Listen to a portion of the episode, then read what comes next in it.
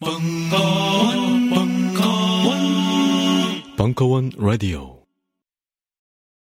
방송 시작하기 전에 한마디만 하겠다. 예전에 말이야. 트루트립이라는 분이 계셨어. 전 세계를 떠돌면서 사람들이 잘 모르는 관광지만 골라서 맞짱을 뜨신 분이지. 그 양반 스타일이 이래. 사람들 앞에 딱 서면 말이야. 너 고객이냐? 나 트루트립이야, 트루트립. 그리고 고객 역사를 딱 잡아. 자꾸 그냥 들이미는 거야, 무조건. 영화와 소설에 나왔던 거기, 바로 거기를 무조건 들이미는 거야. 사람들 입 딱 벌어질 때까지. 여행 많이 해본 사람들하고 맞짱 뜰 때도 마찬가지야. 딱 나타났다. Hey, traveler? You, you 존나 traveler? 나 트루트립이야. 그냥 걸어가. 뚜벅뚜벅 걸어가서 물어봐. 너, 너, 너, 너 오로라 보러 가봤어? 오만과 편견의 주인공들이 연애질하던 곳 가봤어? 시네마 천국의 토토가 몰래 야동 보던 거 가봤어? 딱 멱살 잡아. 이러면서 또 존나게 들이미는 거야, 무조건. 비, 비, 비, 비, 비 행기 타고 떠날 때까지.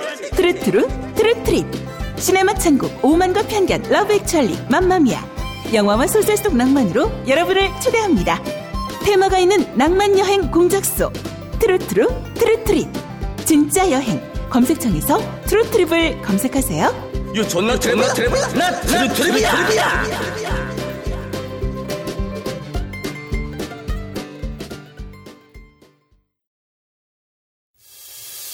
벙커원 미팅 때면 꼭 등장하는 패션 논란을 잠재울 남자가 온다. 국내 1호 패션 큐레이터 김홍기 너희가 패션을 아느냐? 옷 속의 숨은 역사와 문화와 기타 등등을 파헤칩니다. 11월 매주 수요일 벙커원에서 혹시 압니까? 당신의 패션 센스의 한 줄기 희망이 되어줄지.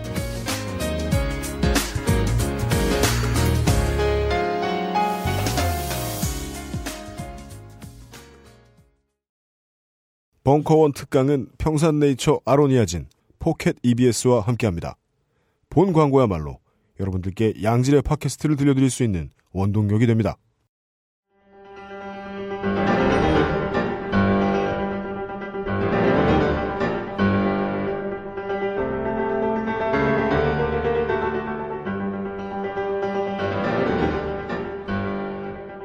무려 철학 박사 강신주의 타상담 11번째 시간. 구음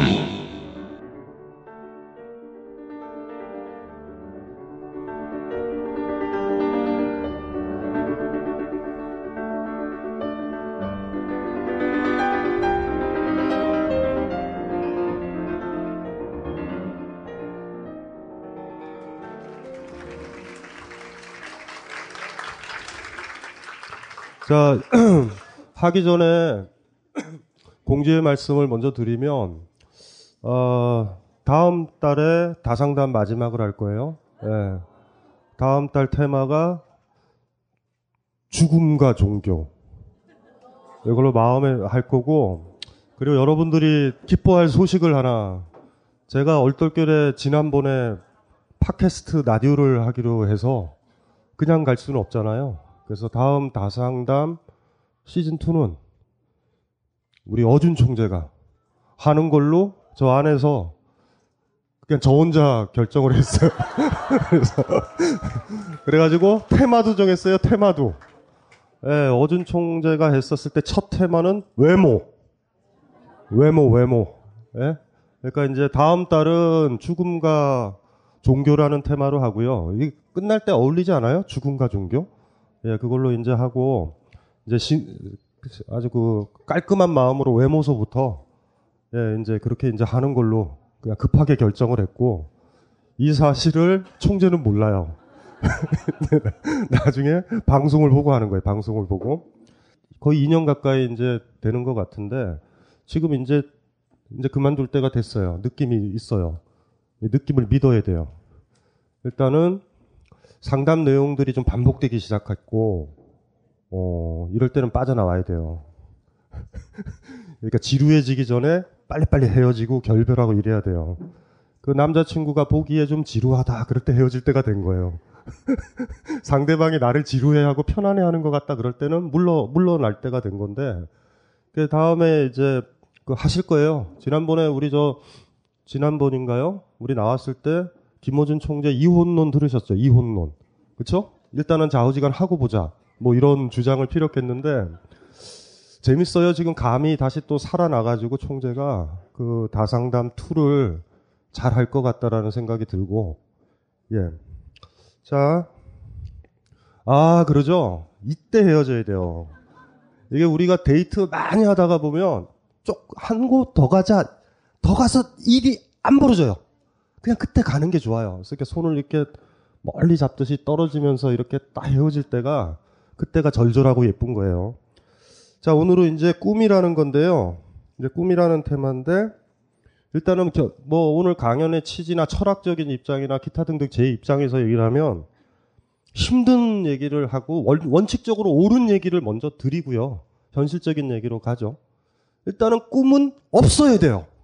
이게 결론이에요. 그러니까 여기 뭐 꿈이 없어야 하는데 없으면 돼요. 꿈을 가지면 안 돼요. 이게 오늘의 결론이에요, 사실은. 여러분들은 꿈이 없는 게 정상이에요. 뭘 한 게 있어야 꿈이 꿈이 있죠. 꿈은 없어야 돼요. 꿈이 여러분을 얼마나 피곤하게 하는데. 그러니까 좋은 대학 간다는 꿈을 안 꾸면 학창 시절이 편해요. 그러니까 모든 체제나 제도는 꿈을 갖기를 원해요. 그래서 자꾸 물어보잖아요. 어렸을 때 기억 안 나요? 나중에 소원이 뭐냐고. 괜히 대통령이라고 그랬다가 일 커지고 뭐 또 어떤 사람은 과학자가 되고 싶대요. 뭐 판사 이것 때문에 여러분 삶이 힘들어지는 거예요. 그러니까 소박하게 살아 있었으면 좋겠어요. 라던가 뭐 이런 것들 있잖아요. 일단은 원칙적으로는요. 꿈을 가지란 말은 다 개소리예요. 꿈을 가지면 안 돼요. 이게 결론인데 꿈 없이 사는 방법을 여러분들이 알아야 돼요. 미래에 대해 꿈을 갖지 마세요. 극단적으로 얘기해 볼까요? 공무원 시험 보겠다, 뭐 보겠다, 나중에 뭐 하겠다, 뭐 하겠다 해가지고 현재를 살아야 되는데 미래를 살죠. 우리 다 희생하잖아. 이게 제일 못된 삶이에요. 바보 같은 삶이고. 근데 이거를 자꾸 각인시켜요. 어른들이 그러죠. 너 커서 뭐 될래? 내일 시험 보죠. 내일 시험 볼 때 오늘 즐겁게 놀면 돼요. 음, 내일은 내일이다. 이러면 돼요. 근데 이걸 못 견디는 거예요. 불안하고. 꿈의 논리와 연금의 논리와 대통령이 연금을 또 이상하게 뭐, 뭐 하잖아요? 그거랑 공약이랑 이거 다 똑같은 거예요. 보험 들면 뭐예요, 그게? 미래를 무서워하는 거잖아요. 걱정하고. 꿈을 안 가져야 돼요. 꿈을 안 가지면 여러분들은요, 진짜 좋아요. 어떤 대통령은 저렇게 해줬을 거야. 뭐 누구는 이렇게 해줬을 거야. 이런 쓸데없는 꿈 갖지 말고 꿈을 없애면 돼요. 결론이에요. 근데 이게 실천하기가 힘들어요. 꿈이 없는 사람들을 우리는 성인이라고 불러요. 진짜로요. 이게, 이게 무슨 말인지 천천히 알아야 돼요. 여러분들은 꿈이 있기 때문에 힘들어요. 원칙적으론. 무슨 말인지 잘 납득이 안 되죠? 그러니까 여러분들이 힘든 거예요. 그래서 이게 원칙적인 얘기예요. 꿈을 꾸지 말자. 일체에 대해. 저 남자랑 어떻게 해서 결혼하자 꿈꾸지 말자. 예? 결혼하니 돈을 모으자 기타 등등 이런 쓸데없는 소리 하지 말고 지금 맛있는 거 먹자. 그렇게 할 수 있을까? 꿈이란 미래를 얘기한다고요. 미래는 여러분 머릿속에만 있는 거예요. 그런데 한번 생각을 해보세요. 내일, 뭐, 미래에 대해서 고민하게 되면 무슨 일이 벌어지는지 알죠? 내일 걱정하는 사람이 오늘 영화를 제대로 볼까? 어떤 꿈을 꾸고 있는 사람이 오늘 향유할 수 있을까요? 못해요. 꿈을 죽여야지 영화도 봐요. 여서, 여러분 영화 볼 때 무슨 꿈이 있어요? 재미, 재밌는 영화 볼 때 나는 검사가 돼야 돼. 이러고 있어요? 그런 생각을 가지고 있는 사람은 영화도 못 볼 거예요. 음악도 못 듣죠? 꿈을 제거를 해야 돼요. 1차적으로는. 꿈은 없어야 된다. 이렇게 생각하시면 돼요. 이상은 없어야 되고요. 내가 되어야 할 모습을 미리 꿈꾸지 마세요. 기껏 해봤자 그건 삶을 잘 살아보는 사람은 알아요. 여러분 뜻대로 되던가요? 안 돼요. 절대. 꿈, 꿈꾸면 괜히 힘만 들어요. 쟤랑 영원할 것 같아. 이런 쓸데없는 생각하지 말아요. 지금 걔의 미소만 보고 걔랑 키스할 때 키스만 나누면 돼요. 그리고 혹여 내일도 그러면 내일이 오늘이 돼서 그러면 그러면 되는 거죠 뭐. 그래서 일단은 원칙적으로 꿈을 가져서는 안 된다. 꿈이 가행돼 있어요. 이제 그게 이제 가장 큰 문제고 퍼펙트한 인간은 꿈을 꾸지 않아요. 미래를 생각하지 않아요. 그게 어떤 모습이든지 간에. 좋은 모습을 꿈꿀 수도 있어요. 나중에 연금을 많이 모으고 보험을 많이 부어 가지고 노후가 편안하게. 그렇게 되면 참 좋은데 교통사고로 죽는다? 아무 의미 없어요. 그래 연금 한참 부었는데 대통령이 이상하게 또 바꾼다? 뭐 이러면 아무 의미 없어요. 이렇게 되는 거예요, 다. 꿈을 갖지 마세요. 자본가들은 꿈을 가지라고 그러고, 그러고 은행가 은행 다니는 사람도 꿈을 가지라고 그러죠. 돈 부으라고 그러죠. 집도 사죠. 집 사면 뭐예요? 그래서 나중에 어떻게 팔아 보려고 그런 식이에요. 다 우리는 꿈을 안 가져야 된다라는 거예요. 그건 정확하게는 미래에 대해서 걱정하거나 미래를 쓸데없이 증폭시키지 마세요. 앞에 한 사람과 대화하거나 그 사람한테 집중할 때 내일 생각 안 해요? 나의 꿈, 나의 꿈이죠? 나는 이거 되고 싶어. 그러는 친구들 보셨죠? 결과적으로 나중에 그 아이가 무슨 시험에 패스할 수도 있지만 그 아이 잘 살지 못해요, 절대. 그 지나갔던 4년, 4, 5년의 시간들 그냥 날아가 버린 거예요. 그래서 여러분들이 성숙하다면 꿈을 안 꿔야 된다라는 거죠. 그래서 이렇게 꿈을 상담하겠다 이랬더니 엄청난 사연들이 많아요. 뭐 꿈이 실현이 안 돼요. 당연히 안 되죠. 안 되는 게 좋아요. 우리가 인생에서 배우는 거는 뭐냐면요. 그렇게 배우는 거죠. 그냥 꿈일 뿐이다라고. 네? 그냥 그 정도로 가볍게. 그리고 또 어떤 분들은 어떤 비범하신 분도 있어요. 나는 꿈이 없다. 그러니까 컴플렉스에 빠지신 분이 있어요. 주변에 너무나 꿈들이 많아요. 뭐 하려고 막 하고 막 바쁜데 자기는 뭐 하고 있는 거예요. 뭐 해야 될지 모르겠어요. 좋은 상태예요. 그런데 이 사람의 문제는 그게 나쁜 거예요. 없다가. 꿈이 없다 이러는 거와 꿈이 있다라는 거는 같아요, 사실은. 왜냐하면 꿈이 없다라고 생각하면서 꿈에 대해서 계속 찾고 연연하니까. 그러니까 양쪽 다 사실 마찬가지죠. 꿈이 없으셔야 돼요. 내일이 안 떠올라야 돼요. 오늘 너무 재밌게 놀면 클럽 같은 데서 놀아봤죠? 내일 생각해요? 무슨 꿈이에요? 꿈 같은 소리 하네요. 꿈 많이 꾸는 인간들은요, 못 살아요. 꿈 꾸지 마세요. 근데 힘들어요. 이건 지금 굉장히 힘든 경지를 요구하는 거예요. 그런데 어차피 그렇게 돼요. 성숙해지시면. 그래서 일단은 1차적으로는 꿈은 제거하는 데 목적이 있어요. 꿈이 없다라는 정도가 아니에요. 그러니까 이런 식이 아니에요. 나는 꿈이 없어, 꿈이 없어, 꿈이 없어가 아니라 그냥 꿈이란 단어가 없는 거예요. 그냥 진짜 없는 거. 제가 예전에 그런 비유를 많이 들었지만 담배 있죠. 제가 담배를 좋아하는데 담배가 있죠. 어, 담배를 하나 사놔야 돼. 나중에 담배 펴야 되니까 이렇게 해가지고 가지고 있을 수도 있고. 근데 이게 걷다가 제가 담배를 떨어졌 떨어뜨렸어요. 없어. 그러니까 담배가 없다. 담배가 없다. 담배가 없다. 똑같은 거예요. 이게, 이게 일단은 좌우지간 머릿속에 담배는 있잖아요, 지금. 꿈이 없다라는 사람은요, 진짜 그, 그, 그게 안 떠올라야 돼요. 근데 제가 이렇게 담배를 이렇게 찾고 있었을 때 앞에 분이랑 얘기하다가 앞에 분 얘기에 몰입하다 보면 이거 잊어버리죠. 내가 세계에 열려 있으면 내 꿈이나 내가 없다고 생각하는 것들, 있어야 된다라고 생각했던 것들에 대한 의식은 없어져요. 제가 예전에 철학 강의할 때 항상 얘기하지만 없다라는 말은요. 없다라는 말, 없다라는 말은요. 있다라는 것보다 한계가 더 많다라고 얘기해요. 베르그송이라는 철학자가. 그 창조적 진화라는 책이 있는데요. 그 책은 사서 보지 마세요. 굉장히 굉장히 난해해요. 두껍고. 근데 후반부 중반 3분의 2 지점에 보면 없다는 있다보다 하나 더 많대요. 그거부터 이제 연습을 해보면 보이세요? 있죠. 지금은 여기에 없죠. 또 이걸 또 보시는 분들이 있어요. 뒤에 완전히 숨겨놔야지. 여러분들은 여러분들은 저기 저 철학 공부하기 힘들어요. 자꾸 여기다 놓으면 여기만 봐야 되는데 이게 또 쫓, 쫓아간다. 저기 있다 그런다. 또 여기다 놔둬도 소용없어요. 의자 뒤에 있다 이런다고. 없어요? 없죠. 근데 있잖아, 여러분 머릿속에. 그 있었었던 그것이 없죠. 여기 처음 들어오신 분한테 제가 물어볼 수 있어요. 가르치면 그 사람 뭐라 그럴 것 같아요?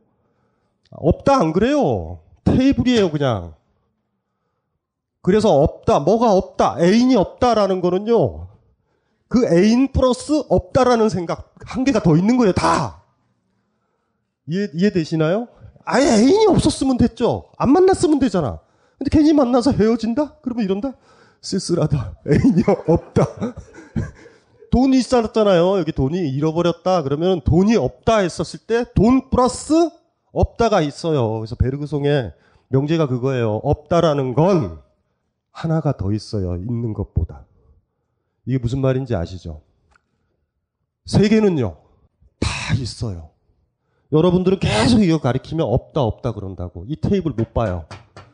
꿈도 그래요. 꿈이 없다? 웃기고 있네요. 그 사람처럼 더 무서운 게 없어요. 차라리 무슨 구체적인 꿈이라도 있으면 되죠. 근데 이 사람 꿈이 없다 그러면 꿈에 집착하고 살아요. 그게 더 무서운 거야. 애인이 없어지고 내, 내 곁을 떠나가면 애인이 그립죠. 애인이 없어 내 곁에. 카페 옆에 애인이 없어 있어야 되는데 이게 이거죠. 아예 없으면 그냥 나. 안 만났으면 왜 없어요? 의자 있지. 의자가 있네 하고 쓰다듬으면 되지. 애인이 없다 이런다고. 그래서 지혜로운 사람은요 세계를 있는 그대로 보면 없다라는 건 여러분 머릿속에만 있어요. 그러니까 꿈이 없다라는 사람은 머릿속에 꿈이 가득 있는 거예요, 사실은. 무슨 꿈인지 모르지만. 그래서 여기 이제 나중에 어떤 분이 꿈이 없다 이럴 때 제가 처음에 그랬죠. 그러니까 아예 꿈이 없어야 된다라고 얘기했던 거와 다른 맥락이에요. 그분이 더 무서운 사람이에요, 사실은 어쩌면. 꿈이 없다가. 그리고 이분들은 절절해요, 더. 꿈을 갖고 싶어요. 꿈을 찾아주세요. 그리고 뭐 어떤 분은 선생님처럼 산을 타면 되는 건가요? 뭐 이러고 이게 답답해 죽겠어요. 제가 산을 탈 때 산을 이렇게 올라갈 때 특징은요 생각하려고 가는 게 아니라 생각 안 하려고 가요. 굉장히 힘들게 산을 올라가면요 헐떡거리면 내 발과 호흡 소리밖에 안 들려요. 암벽 타는 게 왜 매력인지 아세요? 진짜 암벽 탈 때는 잡념이 허락치 않아요. 내 손의 느낌, 그쵸? 암벽 잡는 거 이것만 있다고요. 그래 본 적 있으세요? 없죠. 암벽 붙들고 있을 때요. 저 정상에 올라가야지 나의 꿈은 저기야. 아, 그런 생각하면 뚝 떨어져요. 삶의 가장 큰 강도는요. 꿈이 없는 데 있어요. 그냥 붙잡는 거예요. 그리고 또 붙잡는 거예요. 그러면 어느 사이인가 정상에 가 있다고요. 그래서 이제 꿈이 없다라는 그 상담을 해줬었던 분들 미리 제가 말씀드리는데 어떤 개꿈이라도 가지고 있는 사람보다 더 심각한 사람들이에요. 더 꿈에 집착하고 있는 사람. 그쵸? 그런 사람들 있죠? 뭐가 없다. 이런 없다의 종류는 많아요. 나는 성적이 나쁘다. 나는 스펙이 안 좋다. 스펙이 없다. 이것도 마찬가지죠. 그것도 똑같은 거예요. 뭐뭐가 없다처럼 우리가 거기에 사로잡힌 경우는 없어요. A가 없다처럼. 안 그래요? 친구가 없네? 책이 없네? 내 숟가락이 없네? 얼마나 무시무시한 집착이에요. 그러니까 뭐뭐 없다라는 그런 느낌은요, 여러분들이 항상 그 결여의 느낌. 근데 제가 아까 실습을 했잖아요. 여기 처음 들어오신 분은 테이블이에요. 이렇게 가르치면. 여러분들은 뭐가 보여요? 아까 이게 보인다고요. 이게 없어요. 이 세상에 없는 거는 없어요. 그래서. 무슨 말인지 알죠? 이 세계, 이 세계는요, 있음으로 가득 차 있어요. 없는 건 없어요. 없, 뭐 없다라는 건 여러분 머릿속에만 있어. 동생이 없었으면 지금 동생이 떠나고 죽었던 거가 그리 슬프지 않았을 거고, 그쵸? 아예 없었으면. 없다고 느껴요? 여러분들 막내라고 그러면, 난 동생이 없어요! 이래요? 그러지 않죠? 있었던 게 없어질 때. 그러니까 모든 것들은 그런 식으로 오는 거예요. 내 기억의 문제예요. 내 기억에나 내 습관에는 있어야 되는데 없어요. 그러니까 이제 꿈이 없다라는 테마도 똑같은 거죠. 나는 이런 꿈이 있는데 이거를 실천하지 못해요 라고 얘기하는 거는 뭐 그런 대로 괜찮은데 꿈이 없다처럼 무서운 건 없어요, 진짜. 이분들이 제일 심각한 상태예요, 사실은. 뭐 대충 감은 잡히시죠? 일단 꿈은 없어야 된다라는 걸 아셔야 돼요. 예? 해탈하게 돼요. 불교에서 있는 그대로 세상을 보는 걸 여여라고 그러고 타타타라고 그래요. 진여. 완전히 현재에 사는 거예요. 완전히 퍼펙트하게 현재에 사는 거예요. 이럴 때도 여기 그냥 이렇게 이걸 보고요. 이럴 때도 이것이 없어짐 이거를 머릿속에 넣는 게 아니라 테이블을 볼 수 있는 사람이 깨달은 사람이에요. 약간 뭐 객관적으로 보면 약간 멍청해 보이기도 해요. 예? 느낌은 좀 그렇지만 있는 그대로 현재를 살아가려는 거. 요게 이제 중요한 거죠. 요건 좀 힘드시죠. 말은 맞는 거는 아시겠죠. 근데 요게 살아내기는 힘들어요. 그래서 스님들이 다 알거든요. 어떻게 하면 해탈하고 어떻게 하면 현재를 살아가야 될지 다 아는데도 그렇게 안 되고 계속 목탁치고 있는 이유가 안 돼요. 이게 뜻대로. 요게 되는 날 여러분들은 제대로 살 거예요. 근데 가끔 될 때가 있다? 오만 꿈들을 다 잊어버리는 자극들이 오죠. 너무나 멋진 사람을 만났을 때. 너무나 멋진 남자랑 키스를 하고 있었을 때 미래의 꿈을 꿔요? 나는 의사 돼야 되는데 이런 게 어딨어요. 여행을 갔었을 때, 좋은 영화를 봤을 때, 현재에 살면 살수록 우리의 꿈이 아무 의미가 없다라는 거 알아요. 대개 꿈은 내 현재가 내가 누릴 수 있고 즐거울 수 있고 만끽할 수 있는 것들을 억압하도록 만들어요. 꿈은 특징이. 근데 왜 꿈을 찾아요? 그 꿈 있으면 억압을 해야 되는데 멋있어 보이나 봐요. 다른 사람이 그러는 걸. 어른들은 얘기를 하고요. 체제도 얘기하고 정치 권력과 자본도 얘기해요. 꿈을 가지라고. 저는 반대예요. 누구 좋으라고? 미쳤어요? 어차피 한 번 태어나서 한 번 죽는데 60평생에 모두 하루하루처럼 살아야지. 고등학교 때 보세요. 고등학교 3년 어떻게 보냈어요? 대학 가는 걸로 보냈잖아. 그 대학 가려는 꿈만 접고, 접고 보냈으면 1학년 때도 행복했을 거고, 2학년 때도 행복했을 거고, 3학년 때도 행복했을 텐데. 그래도 대학 왔죠? 대학 가서 뭐 하고 사세요? 취업 걱정한다? 1학년도 행복하고, 2학년도 행복하고, 3학년도 행복하고, 4학년도 행복할 수 있었는데, 그 또 결혼한다? 결혼하고, 뭐, 뭐 이러면 또 일이 복잡해져요. 집 옮겨야 되고, 아이도 교육시켜야 되고, 무슨 지랄들을 하는 거예요. 아무 의미 없는데. 그러다가 행복은 없어요, 그냥. 나이 들어서 깨우쳐요. 아, 쓸데없는 지랄이구나. 그때 맛있는 와인을 마실 걸. 그때 그 아가씨랑 키스를 할 걸. 그때 맛있는 거 먹고 싶었는데 친구가 그때 사줬을 걸. 사줘야 됐었는데. 그런 애인 만나면 헤어지셔야 돼요. 우리가 지금 하루 이틀 만나는 건 아니잖아. 스파게티를 꼭 먹어가야 되겠니? 오늘의 스파게티가 내일의 눈물이 될 수가 있어. 이, 런 사람이 주변에 있으면 빨리 헤어져야 돼요. 영원히 제가 단언컨대 스파게티를 못 먹어요.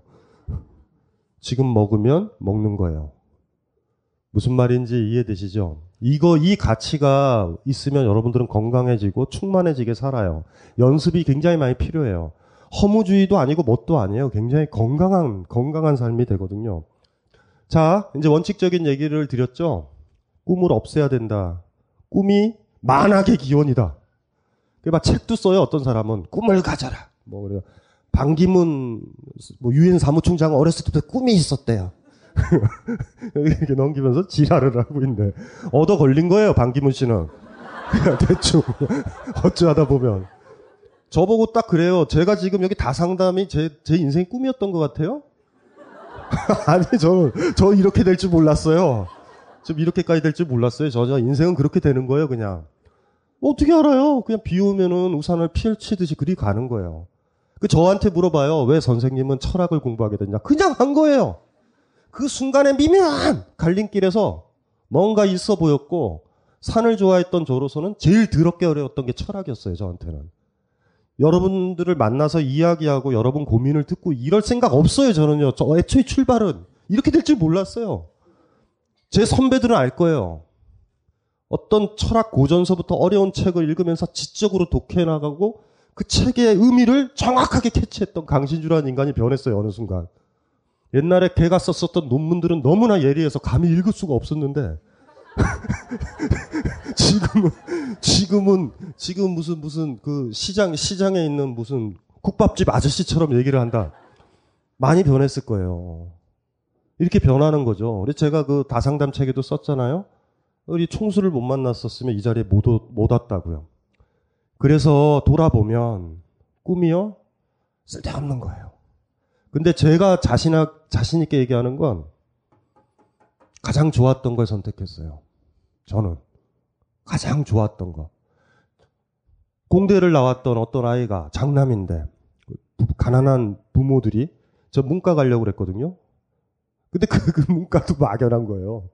여자 선생님이, 사회 선생님이 새로 부임했는데 멋있었어요.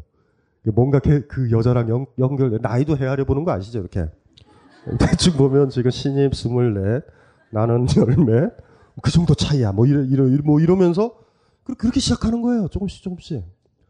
그러다가 이제 나중에 되죠. 만약에 제가 경제를 걱정했다 그러면은 철학 가면 안 되죠. 저희 때는 제가 86학번인데 저희 때는 취업이 최악의 선택이었어요. 취업이 다 됐던 시절. 그러니까 사실은 아버, 아버님도 속이고 다 속여야 되는 문제예요. 꿈이요? 그게 무슨 꿈이에요, 꿈이. 자뻑인데. 근데 그냥 제가 한 건 그런 거예요. 제가 좋아서 하는 거. 전공책 보는 것보다 철학책이 전 더 좋았어요. 훨씬 더 고도감도 있고요. 암벽 등반하는 것 같은 거예요. 그래서 대학교 때 3학년, 4학년 때 제 모습은 어땠냐면요. 소설책 싫어했어요. 유치해서.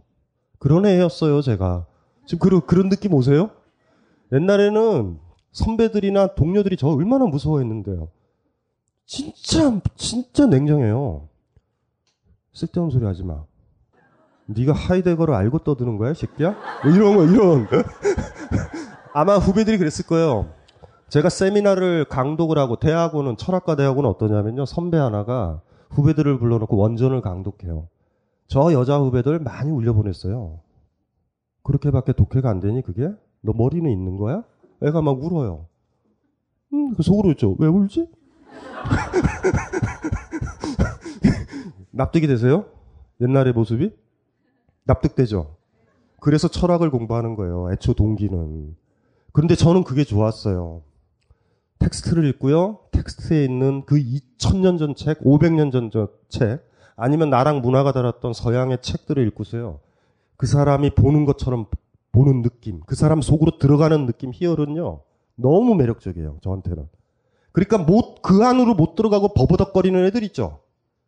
그 글을 읽고서 연애 편지 썼었던 사람의 마음도 못 들어가는 애들을 보면 짜증이 나는 거예요.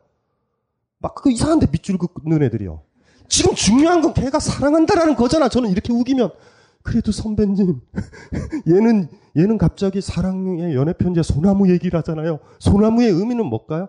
야 인간아 그때 사랑했을 때 소나무가 있었겠지. 그 머리로 무슨 네가 인문학을 해 철학을 해 이러면 애가 또 울어요 쭉. 나중에 지네들끼리 모여서 제 욕을 엄청 했대요. 지가 저 새끼야 뭐, 지가 교수야? 뭐 이러면서 그렇게 해서 가장 좋았었던 것들을 하려고 노력을 했어요. 그리고 이거 맡았을 때도 좋아서 했어요. 이건 해야 되겠다. 그리고 지금 그만둘 때도 그만두는 게 나으니까 그만두는 거예요. 꿈? 없어요. 저 별로. 그냥 조그만 것들이 있어요. 그러니까 그거는 꿈이라고 할 것도 없다. 뭐 안고 싶다, 쉬고 싶다, 화장실 가고 싶다 이런 것들. 별로 많이 없어요. 그 어쨌든지 간에 뜻대로 안 돼요. 삶은 뜻대로 안 되고요. 나의 꿈이 뭔지 그건 나중에 다 살아놓은 다음에 날조하실 수는 있어요. 저도 이렇게 얘기할 수 있어요. 사실은 모든 사람들을 상담하는 위대한 철학자이고 싶었어요. 인터뷰에 그러는 거예요? 그러면 애들 싫어요. 근데 그 얘기하면 사람들이 싫어하죠. 그냥 어떻게 그 김호준을 만나서 그냥 엉켜가지고 그 경기도 안 좋고 소송도 걸리고 이래서 좀 경제에 도움이 될까 다상담을 시작했어요. 뭐 이렇게 얘기할 수는 없잖아요. 순간순간에 결정을 하는 거예요. 여행 갔을 때랑 비슷해요. 목적지를 가진 여행지 말고요. 장자의 첫 번째 편이 소요유죠. 소요유. 소요라는 말은 목적 없다. 우리 저 소요산 있죠, 소요산. 소요산의 글자가 소요가 그거거든요. 유가 여행. 목적 없는 여행 가보셨어요?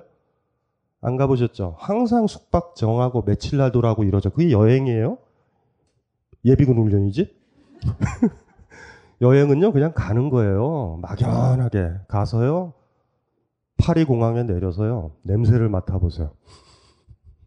서쪽에서 여자의 향내가 나면 그쪽으로 가면 돼요. 그러면 되는 거예요. 그게 소요유예요. 위대한 사람만 할 수 있는 것. 여러분들은 제대로 여러분들이 항상 가는 여행지는 여러분이 발견한 데 있어요? 없죠? 파리에서 뭐 발견하신 적 있어요? 에펠탑 가서 사진 찍고요. 안 찍어도 돼요. 뽀삽으로 하면 거기 여러분 얼굴 다 넣어도 돼요. 뭐 그게 여행이에요. 뻔한 데인데. 확인하러 가는 건데. 여행 가보셨어요? 그런 의미에서? 소유유 해보셨어요? 대학로만 딱 봐도 벙커에 온다 그래서 이쪽으로 오잖아요. 목적이 있죠. 꿈이 있죠. 이쪽으로 도달해야 되는. 그러니까 대학로를 못, 못 돌아다니죠. 이렇게 이렇게 돌아다녀 보시면요. 놀라운 일이 벌어져요. 어느 가게에 너무나 예쁜 핸드폰 고리, 고리를 판다? 어머, 좋네? 이게 여행이에요. 이게 삶이고. 그래서 이제 까먹지 마셔야 될 게, 일단은 꿈이 없다! 지금 요 얘기를 너무 막, 막 허무적으로 들으시면 안 돼요. 그게 충만해지는 거예요. 그렇게 걸어 다니고 그렇게 살아가는 거예요, 인생은. 그래서 예쁜 거죠. 멋있죠.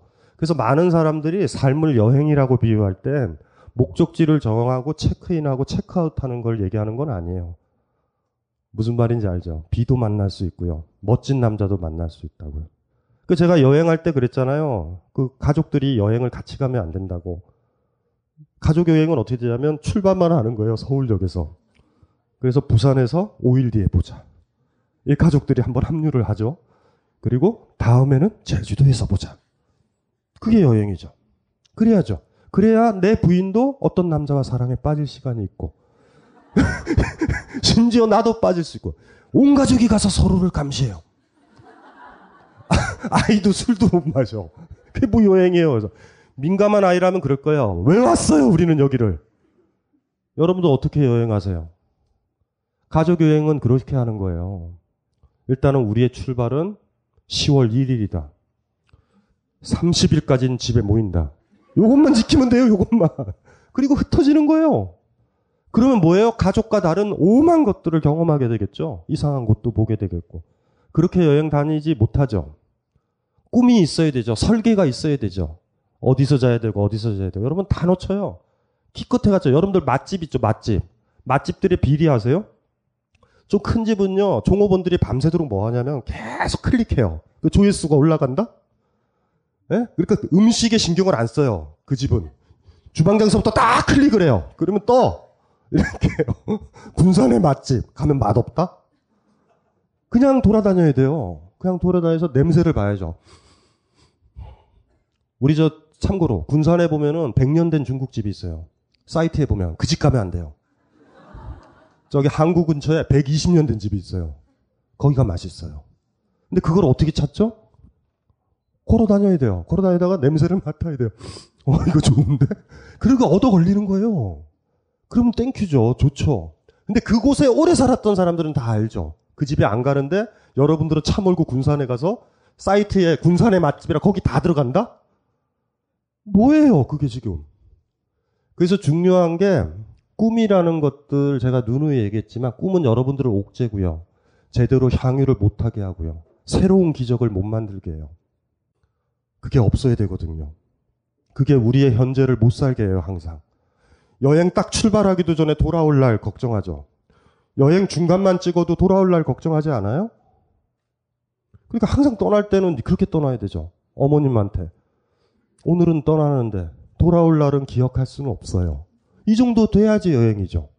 근데 우린 돌아올 날 정하고 뭐 정하고 뭐 정하고 꿈을 그냥 구체적으로 플랜을 짜서 딱 정해요. 여행의 제스처만 취하지 여행은 못 가죠. 처음에 프랑스 파리를 갔던 사람은 어떻게 갔을까? 인터넷도 없을 때. 그냥 파리에 도착했겠죠. 그리고 그 사람이 아마 떠들었는지도 몰라요. 에펠탑이 크고 좋더라. 그러면 여러분들은 그 사람들과 그래요? 거기가 좋아요? 그리고 쫄래쫄래 가요. 뭘로 여행을 가세요? 다른 곳 찾아보셨어요? 있으세요? 여행지 중에서 여행지도 필요 없다. 이곳은 내가 발견한 곳이야. 나만의 곳이야. 내가 있기에 너무나 좋은 나무 밑이야. 가지고 계세요? 없죠? 누구나 앉아 있는 그곳에 앉아 있고, 누구나 사진 찍는 그곳에 사진을 찍을 거예요. 요게 이제 심각한 문제가 되는 거죠. 자, 이제 원칙적인 얘기는 이제 납득이 되셨죠? 꿈과 목적이 없어야 된다. 우리 김강석이 옛날에 그 노래도 불렀잖아요. 원래 한대수의 노래인데 무목여행이라는 표현이 있어요. 그게 원래 한대수의 노래인데 김강석 노래가 대개가 한대수가 불렀던 게 많아요. 특히 무목이라는 표현을 안 쓰거든요. 무목여행이라는 표현은 목적이 없는 여행. 무목여행을 떠나자. 그래서 이제 돌아본다라고 그러면 그런 거 충분히 다 가지고 있어요. 예수라는 사람이나 제대로 삶을 영위했던 사람들한테 꿈이 강하지 않아요. 유치한 인간들한테만. 꿈이 아주 강해요. 집요하게. 대한민국 문화 안전지대 벙커원에서만 볼 수 있었던 문화예술 콘서트를 이제 국민 메신저 카카오톡에서도 동영상으로 만나보실 수 있습니다. 김어준, 강신주, 표창원, 한홍구, 김현철, 강헌, 고혜경, 노회찬, 유시민 등 진보 보수를 막론한 one plus plus 등급의 강사들이 이 사회의 부위별 문제점과 해결책을 맛깔나게 진단합니다. 스마트폰, 스마트패드에 카카오 페이지 어플을 깔고 벙커원 특강을 검색해보세요. 가입 기념 거지 괄약근에서 콩나물 빼먹기용 무료 쿠폰도 드린답니다. 유후! 외롭고 답답할 때 벙커원 특강이 좋습니다. 이 광고를 듣는 여러분들은 어쩌면 자신의 귀를 의심할지도 모르겠습니다. 왜냐하면 이런 파격적인 혜택을 EBS에서 드린 적이 없기 때문입니다. 오직 딴지 마켓에서만 드리는 혜택입니다. 파격적인 혜택 내용은 바로 이렇습니다. 첫 번째, 딴지 마켓에 가서 자녀 혹은 자신이 공부하고 싶은 EBS의 프리미엄 학습 프로그램이 탑재된 스마트패드 포켓 EBS를 구매합니다. 두 번째, 자신이 학습할 프로그램을 선정하여 100일 동안 열심히 공부합니다. 그리고 세 번째, 100일 동안 열심히 공부한 후 포켓 EBS 구매 비용 전액을 돌려받습니다. 반품 없이 끝. 그렇습니다.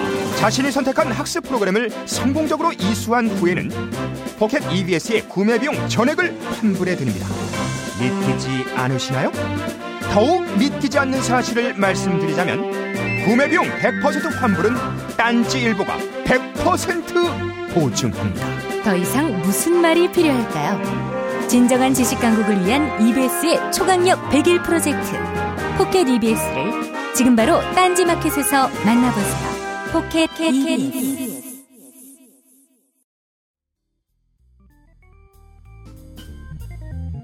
오늘 받자마자 한봉 희석해서 애인 주고 한봉 희석해서 제가 마셨는데 반 정도 마셨더니 속에서 불길이 올라오더라고요. 저는 눈치유 목적으로 구입했습니다. 보름간 시음한 결과 눈이 상당히 좋아진 듯합니다. 몸 안에 정화 작용이 일어난다는 느낌 그리고 자율신경계가 강화된다는 느낌을 받습니다. 숙취가 없어졌습니다. 그리고 아침마다 화장실 사용 시간이 훨씬 짧아졌습니다. 한 방에 쏙 이라는 느낌? 이상은 평산네이처 아로니아진에 대한 딴지일보 회원분들의 후기였습니다. 평산 네이처 아로니아 진 40% 특별 할인 오직 딴지 마켓에서만 독점으로 진행됩니다. 자, 성인의 얘기 넘어갔어요? 이제 현실의 얘기를 해야 되잖아요. 까먹으셔야 돼요? 현실적인 우리들한테는 우리같이 해탈하지 못한 사람들한테 시인도 아니고 음유시인도 아니고 장자도 아니고 시타르타도 아니고 니콜스 카잔사키스도 아니에요 우리는 그런 우리 평범한 우리한테 꿈은 두 종류로 나눠져요 꿈의 두 종류 뭔것 같아요 현실을 안 보게 하는 꿈 현실을 냉정하게 보여주는 꿈이 있어요. 어느 정도, 어느 게 좋죠? 제, 제 포인트는 항상 현실에 살아야 된다 그러니까 현실을 보여줘야 되는 거 아니에요? 그쵸? 뭐. 이런 거예요. 제가 예전에도 칼럼에도 썼었지만, 꿈이 두 종류가 있어요. 내 현실을 가려요. 백마탄 왕자는 100% 현실을 가리는 꿈이에요. 100%. 백마탄 왕자는. 백마를, 백마탄 왕자는 없어요.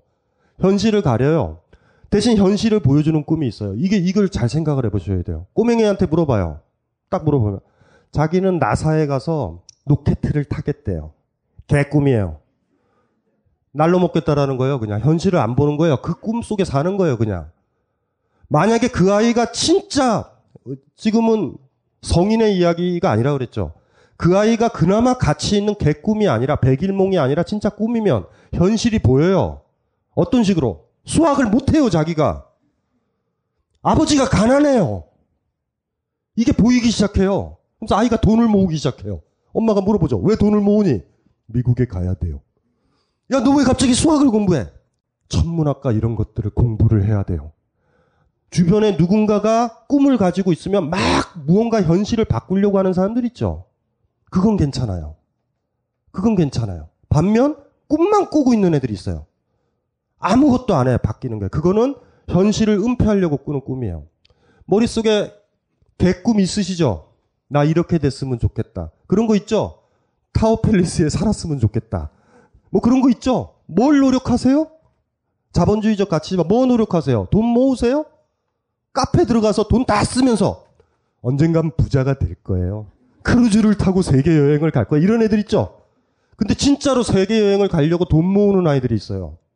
꿈이 두 가지가 있단 말이에요. 하나는 뭐냐면 현실을 은폐해요. 현실의 안 좋은 모습, 그런 모습들을 나는 나중에 이렇게 될 수 있을 거야로 퉁치면서 현실을 잊으려는 게 있고 또 하나는 현실을 보여줘요, 이렇게. 그러니까 어떤 꿈을 꾸면 너무나 현실이 냉정하게 드러나요. 어, 나는 외국에 유학 가고 싶다. 꿈 꿔보셨죠?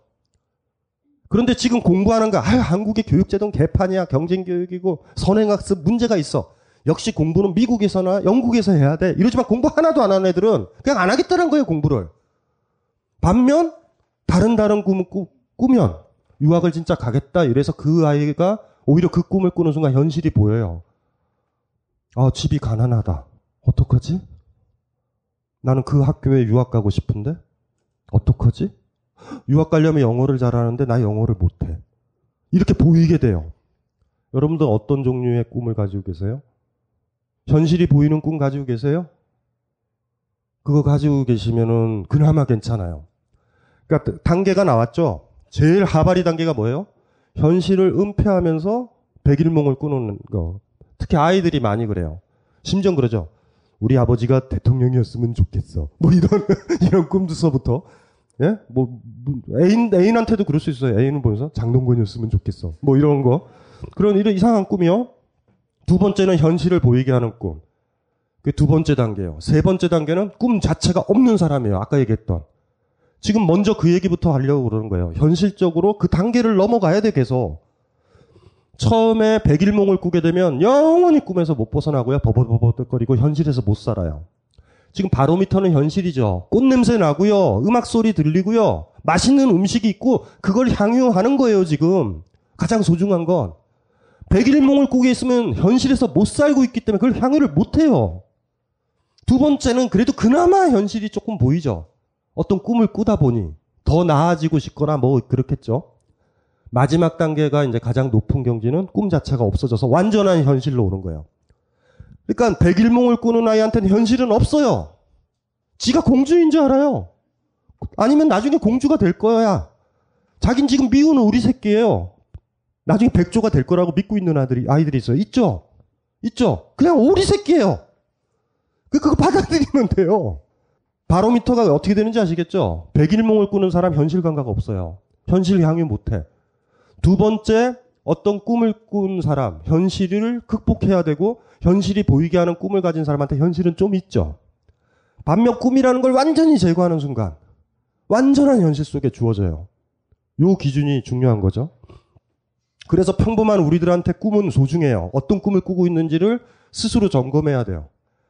수학적 능력도 현저히 떨어지면서, 그리고 또 심지어는 그, 그걸 해당하는 거를 할 수도 없으면서도 꿈꾸고 있는 사람들이 있어요. 막연하게. 두 번째 얘기를 할게요. 백일몽의 얘기는 잠시 뭐 많이 안 해도 무슨 말인지 아시겠죠? 쓸데없는 꿈꾸는 거 이런 거 공부 안 하면서 1등을 꿈꾸는 애들 있잖아요. 여러분들 했었잖아요, 옛날에. 시험 기간에 이렇게 가만히 앉아서 뭐 심지어 그것도 하지 않았어요? 정석을 베고 누워 본다던가? 머릿속에 들어올 거야. 뭐 이러고 있는 거. 내가 아는 문제만 나올 수 있을 거야? 이러면서 공부는 안 해. 근데 예를 들면 구체적인 거면 이런 거죠. 다음 수학 시험에서 80점을 올려야 돼요. 진짜 올려야 돼. 그 꿈을 가져요. 그 희망을 가져요. 그러면 문제를 풀다 보면 나오죠. 안 되겠어요. 아무리 봐도 50점 넘기가 힘들어. 빡시게 공부하게 돼 있어요. 그러면 어쨌든 자기 현실은 보이죠. 근데 계속 이렇게 꿈만 꾸고 있어요. 시험 잘 볼 수 있을 거야. 잘 볼 수 있을 거야. 그더니 막 친구한테 딱 얘기한다. 야, 요번에 전교 1등에서 부상으로 50만 원 준다는데 그거 50만 원 받으면 나 뭐 할까? 뭐 이런 애들 있죠. 아무것도 안 하는 거예요, 사실은. 그래서 이제 일단은 중요한 게 마지막에 그 아니 그 제일 낮은 단계죠. 이제 이제 수준을 하면 1단계가 제일 높으니까 꿈 없는 사람이 1단계. 두 번째 단계는 꿈을 가지고 있어서 그 꿈 때문에 현실이 극복해야 되는 뭘로 보이는 거예요. 두 번째 단계는 건강하고 세 번째 단계는 어- 뭔지 아시겠죠? 현실이 안 보이는 사람이 그냥 꿈속에 있어요. 아무 노력도 안 해요. 제가 옛날에 비유를 든 게 이런 거죠. 스위스, 스위스요. 아이거 북벽 아시죠? 아이거. 3000m 수직 절벽. 북벽이에요, 북벽. 흔히 우리가 말한 노스페이스예요. 북쪽에 있다 보니까 무슨 일이 벌어지냐면 안 녹아요, 얼음이. 추워. 그리고 얼음 녹을 때 있죠. 얼음 녹을 때 산에 올라가면 안 돼요. 수직 절벽이라. 옛날에는 초창기 산 탔을 때는 이튿날을 거기 매달려서 자야 돼요. 막 낙빙이 떨어지는 거예요. 어떤 한 아이가 이 병신 같은 아이가 꿈을 꿔요. 저기 올라갈 거야. 꿈을 꿔도 올라갈 거야. 그래서 엄마가 막 그러면서 공부 좀 해, 임마. 저는 아이거를 올라갈 거예요. 이러고 있는 아이는 아니에요. 올라간다라는 걸 구체적으로 생각을 하면 준비를 하죠. 다리 운동도 하고 뒷산도 올라가고 나무도 올라가 보는 거예요. 막 연습을 해. 난 다리가 너무 짧아. 손에 힘이 없어. 그러니까 애가 아이거 북벽을 올라가는 꿈을 꿨다. 그러면 그 아이가요. 막 푸시업도 하고 막 이러면 진짜 아이는 두 번째 단계는 되는 거예요. 반면 아닌 애들이 있어요. 무슨 말인지 알죠? 엄마한테는 아이거 올라갈 거야 이러지만 공부 안 하려고 하는 거예요, 그냥. 공부하기 싫어서. 공부해서 뭐예요? 아이거 갈 건데? 이러는 거예요. 준비도 안 해요. 이렇게, 이렇게 현실을 은폐하는 거예요. 나중에 나는 아이거를 올라, 최초로 올라가는 등산가가 될 거야! 이게 이것만, 막말로 뻐꾸기만 날리는 거예요. 부모는 그거 되게 속죠. 부모는 그걸 딱 그렇게 봐야 돼요. 얘가 하고 있나, 안 하고 있나. 우리 상담하는 분들 중에 그분이 있어요. 남자친구가 있는데 어떤 어떤 어떤 걸 하고 있고 뭐 꿈을 꾸고 있는데 이걸 꿈을 지지할까요, 말까요?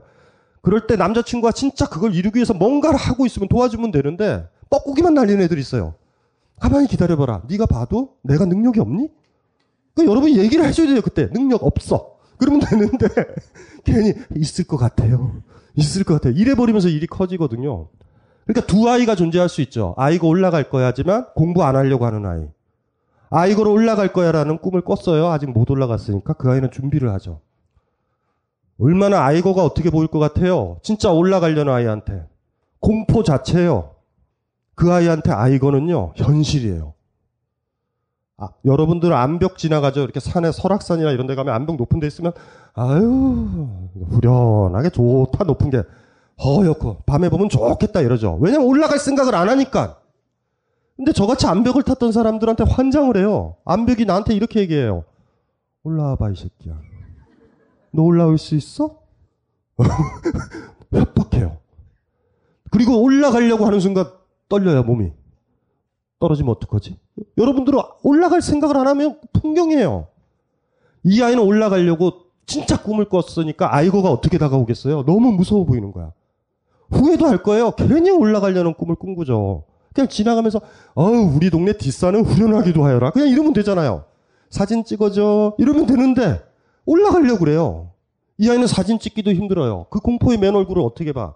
바람 몰아치고요. 수직 3,000m예요. 그걸 앞에 딱 섰을 때 느낌이 어떻겠어요? 올라가려는 사람한테. 그냥 지나가는 사람한테 상관없죠? 풍경과 현실은 그래서 다른 거예요. 풍경과 현실이 다른 거죠. 이 아이 노력을 했어요. 그래서 뒷동산에 한 500m 되는데도 막 올라가고 이랬는데 거기서 계속 떨어지는 거야. 어느 날 이 아이가요, 편해질 때가 있죠. 아이거를 올라가려는 꿈을 포기하면 돼요. 그 순간에 아이거는 풍경으로 또 와요. 무슨 말인지 이해되죠? 저도 요새 슬슬 암벽이 풍경이 돼가고 있어요. 젊었을 때는요, 암벽을 딱 보면 암벽들이 다, 요, 그, 진짜로 그래요. 암벽의 소리 못 들어봤죠? 올라올 수 있니? 너 올라올 만큼 강한 놈이야? 너 못 올라오면 너는 비겁한 놈이다? 이런 느낌 있어요, 이런 느낌. 근데 어느 순간에 안 올라가! 이러면은 예뻐요. 동양화가 펼쳐져요. 아이고, 암벽도 예쁘고 너무너무 예쁘다. 이렇게 되는 거예요. 방금 그 아이가 어떤 느낌인지 아시겠죠? 그 아이의 제가 비유를 드린 거예요. 꿈을 가져요. 두 번째 단계 사람이에요. 꿈을 가지면 현실이 보이면 돼요. 아셨죠? 그때는 전쟁이 벌어져요. 그 꿈이 무슨 꿈인지는 중요한 건 아니에요. 전쟁이 벌어져요. 저 여자를 후려야 되겠다. 음. 그러면 무서워져요, 여자가. 뭔지 아시겠죠? 그래서 뭔가 나한테 어색하게 대하는 남자면 나를 정복하려고 그러는 거예요. 근데 너무나 평화하게 풍경처럼 나를 대하는 사람이면요. 여러분 신경 쓰는 사람 아니에요. 갑자기 그 사람이 마치 나를요. 나 그렇게 속으로는 여자분들이 이렇게 생각해요. 나 쉬운 여잔데. 난 스파게티만 주면 키스해줄 용의가 있는데 이랬는데 애가 막 힘들어해요. 막 이러면은 걔는 생각이 있는 거예요. 나에 대해서. 그러니까 똑같이 다르죠. 어떤 사람들한테는 내가 얻어야만 되는 사람일 수가 있고 어떤 사람한테는 그냥 내 동료예요. 동료 중에 한 명이에요. 풍경. 꿈을 딱 갖는 두 번째 단계. 두 번째 단계에서 꿈을 딱 가졌을 때 우리는 현실이란 게 들어와요. 물론 그 현실이란 건 꿈 때문에 생겨요. 무슨 말인지 이해되시죠? 이게 평범한 사람들의 역사라는 게 그래서 생겨요. 꿈 꾸고 극복해요. 독재 없애야 돼. 민주주의가 와야 돼. 그 생각하면 안 돼요. 꿈이라는 게 그래서 중요해요. 또 왜 우리가 꿈을 포기하는지 아세요? 현실에 지면. 그때 우리 진짜 패배자 돼요. 산에 올라가는 꿈을 꿨더니 아이거가 나를 압박해 눌러 죽여버릴 때가 있어요. 다시는 아이거를 못 올라보고 심지어 주거지도 옮겨요. 평야로. 산 안 보이는 대로. 한번 눌려지면 그래요. 꿈을 꾸니 올라가겠다. 극복해야 되겠다. 뭐 어떤 목적이 세워지죠. 민주주의를 이루겠다. 그럼 독재가 보이죠. 보수적이다라는 건 뭐냐면 대개 현재 주어진 조건에서 그냥 사는 거예요. 민주주의라는 꿈을 가지고 계세요? 나름 있어요? 근데 백일몽이잖아요. 현실이 보이세요? 어떻게 보이는지 아세요? 대통령 죽여버리고 싶다, 전혀. 이렇게 돼야 돼요. 근데 여러분들 대충 꿈에서 난 진보적인 인사야. 뭔가 요새 연금이 문제가 되지 않니? 그래 좌우지간 이 얘기는 그만하고 일단 바에 가서 춤을 좀 춰보자. 뭐 이러면 이런다니까요. 현실에서도 그래요. 민주주의 꿈이 여러분이 강하면 여러분들 저주 받아요. 국정원에 잡혀서 불구문을 당하는 거예요. 졸지에. 민주주의의 꿈을 가지면 안 돼요. 갖고 계세요? 백일몽으로는 가지고 계시죠. 이게 그래서 제가 그랬잖아요. 우리는 두 번째 아니면 세 번째 단계에 있는데 두 번째 단계 사람들을 우리가 존경하는 거예요. 그래서 세 번째 다니는 거든요. 우리는 대개가 그래서 그 어떤 꿈을 갖는다라는 건 현실이 압박으로 다고 그게 역사의 힘이잖아요. 인간은 꿈을 꾸고요. 현실은 극복될 걸로 보이고요. 그렇게 끌고 가잖아요. 민주주의에 대한 꿈이 없었다면 우리가 이렇게 됐을 것 같아요? 자유와 독립에 대한 꿈이 없었다라고 그러면 뭐가 됐을 것 같아요? 아무것도 안 되죠. 친일파들이 이렇게 집권을 하고 그냥 살아나가죠. 왜 나중에 1940년서부터 45년 사이에 너무나 많은 시인들, 서정주를 포함해서 모조리 다 친일시를 써요. 노총면서부터. 1940년에. 왜 그런지 아세요? 30년 동안 독립의 기미가 없을 때, 현실은 너무나 클 때, 서정주가 노천명이 처음서부터 친일했다고 오바들 하지 마세요. 꿈을 접어요. 독립에 대한 꿈을. 일본어 교육을 받은 새끼들이 일본으로 가서 학위를 받고 와서 경성제국대에 취직하고 관료가 돼요. 일본어를 다 써요. 한 세대가 지나버린 거예요. 너무 자명한 세계예요. 거기서 시인들은 절망해요. 꿈을 버려요. 그래서 1940년서부터 급격하게 생겨요. 한 체제나 어떤 나쁜 체제라고 그래도 30년이 지속돼서 체제가 시작된 다음에 그 체제의 교육을 받은 사람들이 새로운 어른이 돼서 사회에 나오는데 성공하는 30년만 있으면 그 체제는 간성이 붙어요. 현실, 그냥 그러니까 꿈과 현실의 현실이 아니라 그냥 적응해야 되는 현실처럼 보이는 거예요, 그냥. 꿈을 갖는다라는 건 힘들어요. 그래서 제가 이제 얘기했잖아요. 꿈이 아예 없어야 되는 그 높은 경지는 얘기를 하지 말고 일단은 백인을몽을 꾸고 있느냐. 현실, 극복돼야 될 현실이 보이게 하는 꿈을 꾸고 있느냐. 꿈의 수준은 두 가지가 있어요. 현실을 가리는 꿈과 현실을 냉정하게 보여주는 두 가지 꿈이 있어요. 여러분들은 어느 쪽이세요? 이걸 고민을 하셔야 돼요. 내가 가지고 있는 꿈이 도대체 뭔지 성격이. 현실이 보이세요? 아니면 현실을 은폐해요? 잘 생각을 해보셔야 돼요. 이 부분이 중요한 문제예요. 꿈과 관련돼서 세 단계 수준이 나왔죠. 네, 두 번째만 돼도 우리는 존경받는다? 저는 어떤 것 같아요? 저는 민주주의가 꿈이거든요. 아주 강하게. 그러니까 칼럼도 쓰고 막 이렇게 얘기하고 막 하잖아요. 근데 사실은 첫 번째 단계에도 발을 좀 디디고 있어요.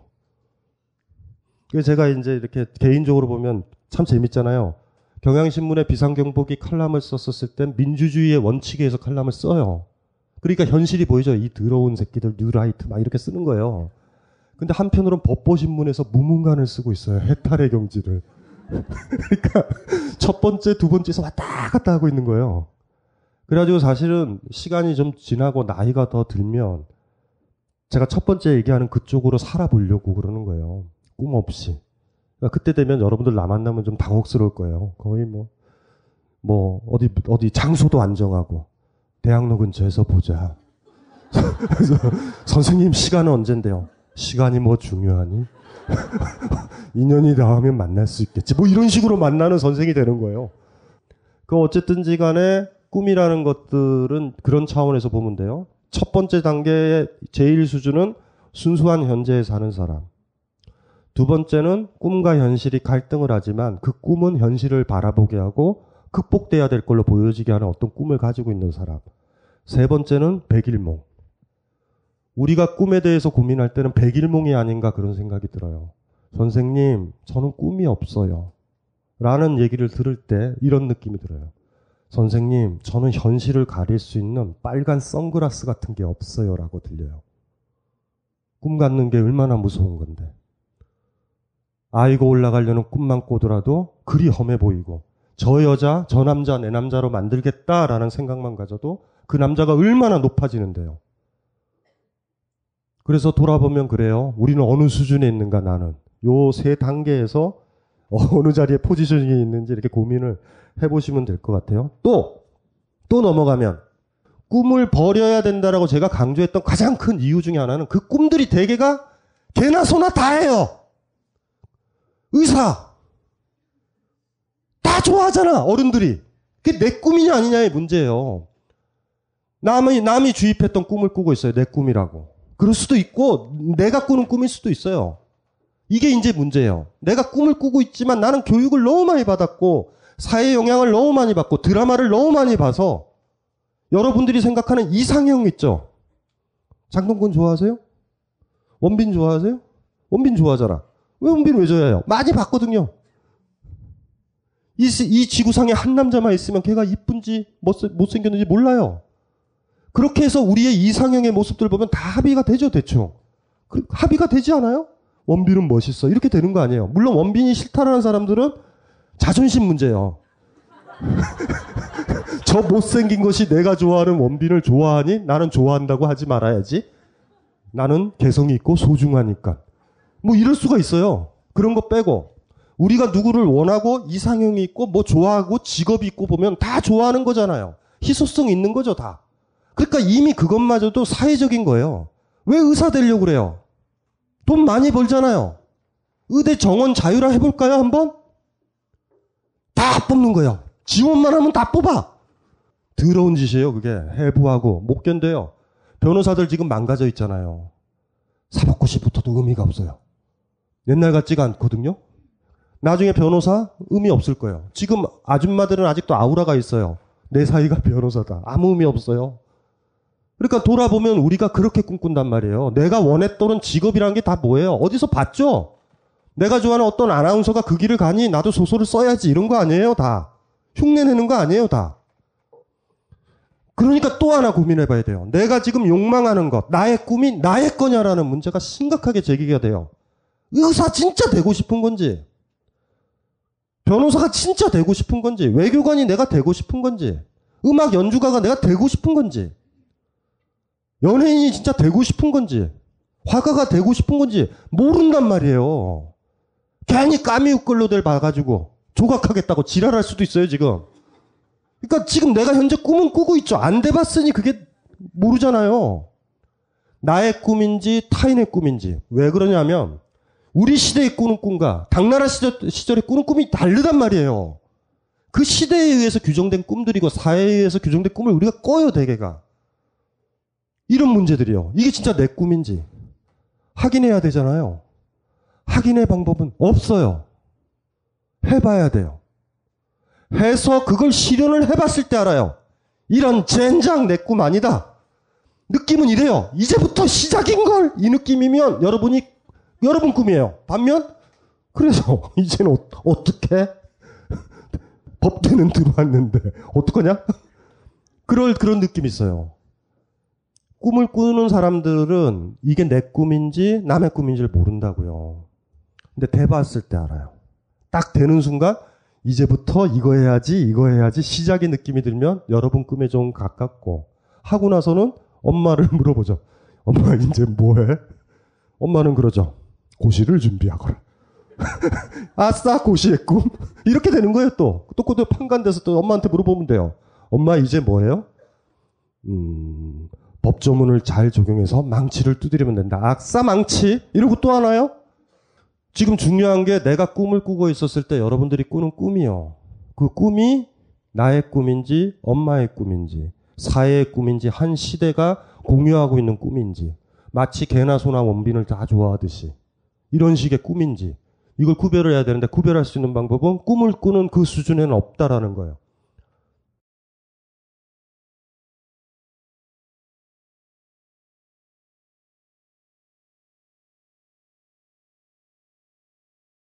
저 여행 가실 때 꼭 가봐야 될 게 땅끝 마을. 땅끝 마을에 보면 달마산이 있어요. 달마산. 달마산 아세요? 달마산 가보셔야 돼요. 더럽게 힘들어요. 가기. 하루 자야 돼요. 애인이랑 가면 좋아요. 그래서 달마산. 못 나와요, 잘. 예, 그 달마산 밑에 미황사라는 사찰이 있고 달마산에 올라가면 거제도서부터 진도가 보여요. 다도해가. 산이 굉장히 예뻐요. 달마산이. 거기 갔는데 출가 학교가 열렸어요. 20대에서부터 30대까지의 아이들이 들어와 있었는데 한 아이가 처마 밑에서 비가 오는데 이렇게 있는데 얘기하는 거야. 선생님, 그래서 왜 그랬더니 저 공무원 안 하려고요. 어, 갑자기 얘가 변한 거예요. 와서 사찰에서. 왜? 그랬더니 의미가 없는 것 같아요. 그래서 제가 그랬죠. 지랄하지 말라고. 공무원이 되고 공무원을 포기하라고. 무슨 꿈을 꾸면요. 정당한 꿈을 꿨다는 건 저주 받으신 거예요. 비겁해지거든요, 삶에서. 해봐야 돼요. 꿈을 꾸면 반드시 해서 그걸 얻은 다음에 버려야 돼요. 안 그러면 인생은 계속 겉돌아요. 그 아이한테 그랬죠. 공부하기가 힘든 거예요. 합격률이 떨어지는 거야. 그러니까 피하는 거죠. 다른 이유를 찾아. 그러면 안 돼요. 꿈이라는 것들에 대해서 잘 아셔야 되는 게 어쨌든 간에 걔가 공무원이 딱 돼봤을 때 알아요. 이건 내 꿈이 아니라 사회적 꿈이라는 거. 매너리즘에 빠지죠. 그래서 여러분들 동사무소 가면 애들이 그 공무원적인 행동이 아니라 좀 싸, 싸가지 없죠. 이 세상에서 강연하기 제일 힘든 사람들이 공무원들이에요. 저기 저, 저, 저 마포구청인가? 거기가 민주당 이제 소속인데 공무원들을 인문학 교육을 시키겠다 갔어요. 리액션이 없어요. 사람들이 눈만 뜨고 있어요. 가만히. 한 400명 있었거든요. 딱 그래서 그래가지고 내가 강의 끝나고 씨바씨바 그랬어. 막 담당자가 오더니 제 손을 잡더니요. 최고였대요. 반응이. 아, 앉았다라는 거예요. 앉아고 안 나갔대요. 공무원들은 그러고 살아요. 자기 꿈이요? 연금이겠죠, 정확하게는. 안정된 직장. 이제 그럴 때 이제 알죠? 공무원이 딱 되는 순간 알아요. 아, 이게 그냥 나의 꿈이라기보다 다른 거예요, 이게. 부모가 원하고, 뭐, 뭐, 기타, 기타 등등 그런 거예요. 우리 국민들을 돌보고 어려운 사람을 돌보겠다는 것도 아니에요. 뭣도 아니에요, 다. 선생님이 돼봐야 알아요. 선생님이 딱 돼보고, 어, 이제는 여자, 남자친구들을 만나서 맞선을 봐야지 이럴 수 있고요. 아이들 볼 수도 있어요. 근데 그건 돼봐야 알아. 어떤 꿈인지 모르지만요. 그 꿈이 나의 꿈인지 남의 꿈인지, 내가 연습된 꿈인지, 나만이 꿀 수 있는 꿈인지를 확인할 수 있는 방법은 꿈 수준에서 못 찾는다라는 거. 대신 나의 꿈일 수도 있잖아요. 그러니까 해봐야 돼요. 해서 그게 현실화 딱 돼야 돼요. 이런 거요. 암벽이 있어요. 산이 있어요. 올라가겠다고 했죠. 변명할 수는 있어요. 올라가면 뭐해. 어차피 내려올 것을. 이런 새끼들이 제일 나쁜 놈이에요. 올라가라는 생각을 했으면 올라가죠. 등산을 가게 되면요. 군시렁 되지 마세요. 그냥 올라가요. 정상을 밟은 다음에 내려와서 이러는 거예요. 난 산 안 가, 이제, 씨. 뭐가 좋아? 하나도 안 좋구만. 이러면은 돼요. 근데 그때 안 올라갔으면 어떻게 돼요? 집에서 막 그리워진다? 거기 올라가면 뭐가 보였을까? 희열이 있다고 그러는데? 나중에 그 근처를 헤매요. 평생 귀신처럼. 생각해보세요. 그 아이가 공무원 시험 안 되면 50, 60대도 공무원 학원 다닌다니까요? 그래서 아, 딸한테 너를 키웠으니 이제 학원을 다시 다니고 싶구나. 이런 사람들이 있어요, 반드시. 올라가서 버려야 돼요. 올라가서 그곳이 내가 올라갈 그곳이면 그곳에 있는 거고 아니면 다시는 안 올라가요. 그렇게 하나씩 지우는 거예요. 아, 이거는 내 꿈이라고 생각했는데 남의 꿈이구나. 하나 접고 하나 접는 거죠. 의대 가세요. 가서 그만두는 거예요. 엄마한테 그런 거죠. 엄마, 의사는 아닌 것 같아요. 가보고. 그런데 못 가본 사람이요. 그렇게 얘기하죠. 무슨 의미가 있어요? 대자본에 휘둘리는 의료행위라는 것이. 병원장이 저한테 가행 진료를 한다고 그러, 그러, 그러듯 병원에서 돈 버는 게 가행 진료잖아요. 검사 하나면 결과가 나오는데 다섯 개, 여섯 개 걸어요. 여러분들 병원에 가면 아는 병원에 가야 돼요. 아는 병원에. 안 그러면 막 걸어요. 병원장들이 그걸 시킨단 말이에요. 걸라고. 아시죠? 근데 그거를 애가 책들을 막 보는 거예요. 의대 준비하는 아이가. 예? 이렇게 보고 엄마한테 가서 얘기해. 엄마, 이 책 아세요? 한국 의료의 실태. 저는 이거 못하겠어요. 이거 사실 공부 안 하겠다라는 거예요. 그래서 중요한 게 그런 거죠. 꿈이 있으면 두 번째 단계에서 꿈이 있으면 이루어야 돼요. 이루고 버려야 돼요. 잡은 다음에 버릴 수 있어요. 안 잡고 나서 이렇게 하면 안 돼요. 어차피 버릴 거 안 잡는다. 이러면은 말짱 도루묵이에요, 다. 꿈을 꿨었을 때 현실이 보이는 전제 조건이에요. 그랬을 땐 반드시 어려워도 그걸 얻어야 돼요. 저 남자랑 사랑을 한다 그러면 어떻게 해서든지 간에 가능하다면 접근을 하다가 있죠. 반드시 무슨 교태를 부리든지 뭐를 하든지 간에 그 남자랑 하룻밤 잔 다음에 버려야 돼요. 이 새끼는 아니구나. 근데 나중에 그렇다? 어차피 헤어질 것을. 사람은 만나면 헤어지는 것을. 이건 노력 안 하겠다라는 거예요. 근데 평생 그 남자를 그리워해요. 그러니까 현재 꿈을 꿨었을 때를 얘기하는 거예요. 두 번째 단계. 꿈이 무슨 꿈이든지 간에 변명하지 말고요. 그걸 얻어야 돼요. 얻고 나는 그 순간 알아요. 아, 그래서 이제는 어떻게? 이러면 내 꿈 아니고. 어우, 막 보여요, 앞이.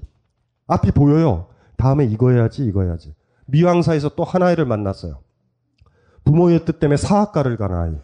사학과를 딱 들어왔는데, 이제 뭐 하지예요. 그래서, 그래서 뭐, 그러니까 그 애가 철학과에 기어 들어온 거죠. 사학과를 진짜 원했으면 얼마나 좋아요. 이제 역사만 배우는데, 물상도 안 배워도 되고, 영어도 안 배워도 되고, 역사만 보잖아요, 전공이. 얼마나 좋아요. thank you죠. 대학 시절 어떻게 보내셨어요? 그랬어요? 어! 물리학 드디어 시작됐다. 드디어 음악 안 들어! 체육도 안 해! 우주의 신비를 파헤쳐야지. 국문학 딱 들으면서 이제는 시다. 그러셨어요? 영어 공부했죠? 여러분이 가고자 하는 곳에 갔어요? 아니잖아요. 그 버렸어야 된다고 말이에요. 여기는 아니다. 잘못 생각했네? 여기는 아니네?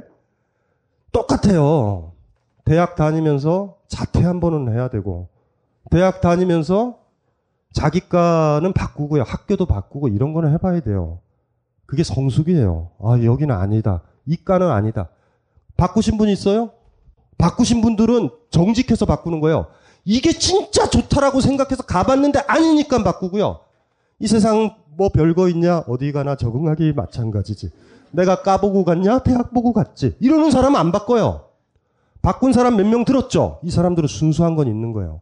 나는 이과에서 뭐 하고 싶은 게 있고 이걸 얻었을 때 행복하리라 생각했는데 아니죠. 여러분들은 왜 과를 안 바꿨는지 아세요? 에스컬레이터에 이제 발을 올려놨다. 가만히 있으면 4층까지 쭉 올라가는데 미쳤냐? 내가 왜 바꿔? 그래서 중요한 거예요. 일단은 꿈을 내가 꿨을 때요. 두 번째 단계 수준에서 현실도 보이는 거예요. 극복돼야 될 현실도 보여요. 그 상태에서 나의 꿈이면 여러분이 밀어붙여요. 남의 꿈이면은 그러니까 나의 꿈과 남의 꿈은 꿈을 꿨을 때는 구별 안 돼요. 사회의 꿈이 이제 해봐야 알아. 모든 사람이 그래요. 어머 그까이 갔니? 어 취업도 잘 되고 기타 등등 뭐 너무 좋겠다. 이래도 싫어요. 별로예요. 이러면은 찾은 거예요. 그런 진정성은 있어야 돼요. 근데 그게 없었죠. 꿈 없었죠. 그냥 이렇게 이렇게 이렇게 해가지고 다른 뭐 돈 뭐 여러 가지 학벌 뭐 기타 등등 이 학교가 좋다 뭐 이과 점수 이렇게 가죠. 야, 이제 그것들이 문제죠. 그렇게 만약에 하셨다면 세 번째 단계에 속할 거예요. 자기들은 백일몽. 그리고 경제적으로는 로또도 좀 사실 거예요. 로또 좋다. 로또. 그래서 지금 얘기를 했는데 꿈이라는 거와 관련돼서는 세 단계가 있어요. 첫 번째 단계를 목표로 하셔야 되고요. 최소한 두 번째 단계까지는 가 있어야 돼요. 세 번째 단계가 많으실 거예요. 이거, 이게 문제죠. 그리고 내가 현재 두 번째 단계에서 내가 꿈을 꾸고 있었을 때 나의 꿈인가, 남의 꿈인가는 꿈의 수준에선 결정이 안 돼요. 그건 그거를 꿈을 현실화 시켰을 때 냉정하게 와, 밀려 들어와요. 이곳은 아니다. 그래서 꿈을 꾼다라는 건 저주받은 행위임에도 불구하고 꿈을 딱 꿨을 때 힘들다 그래서 꿈을 저버리면 안 돼요. 저 산에 올라가기로 했다. 그러면 올라가고 버려야 되고. 그쵸? 의대를 가기로 했다. 그러면 의대를 가가지고 버려야 되고요. 공무원이 되기로 했다. 공무원이 되고 버려야 되고요. 선생님이 되기로 했다. 그러면 반드시 돼요. 이명국 씨 수차례 공부해도 돼요. 해야 돼. 안 그러면 나중에 유령처럼 그 주변을 배회하고 있을 거예요. 백일몽 꾸면서 언젠간 정원이 늘 거야. 뭐 이런 꿈을 꾸면서 그 그게 다 평범한 사람들이 가는 거예요. 그거가 일단은 기본적인 틀이니까 요약 정리 깔끔하게 되셨죠? 깔끔하세요?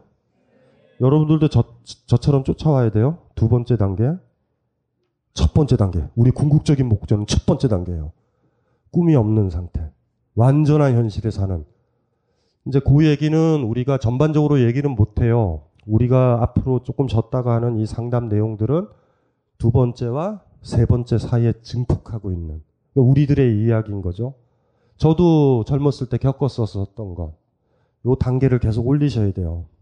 어느 순간 진짜 너무나 쿨하고 아름답게 목적 없는 여행도 가고 가장 편안하게 음악을 듣고 가장 편안하게 산책을 할 수 있고 그런 사람이 될 때까지는 어쨌든지 간에 우리가 오늘 고민들을 이 고민들을 계속 할 수밖에 없을 거예요.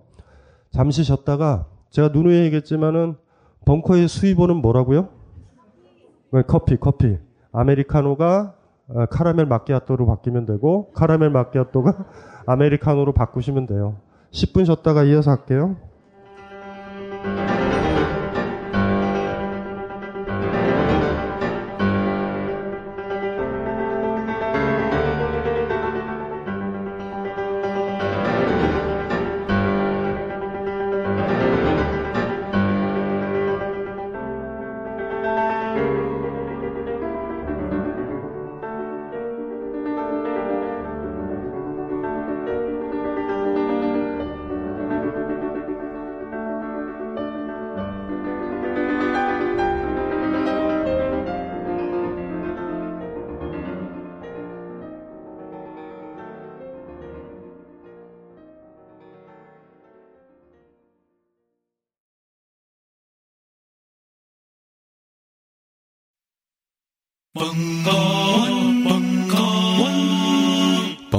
라디오.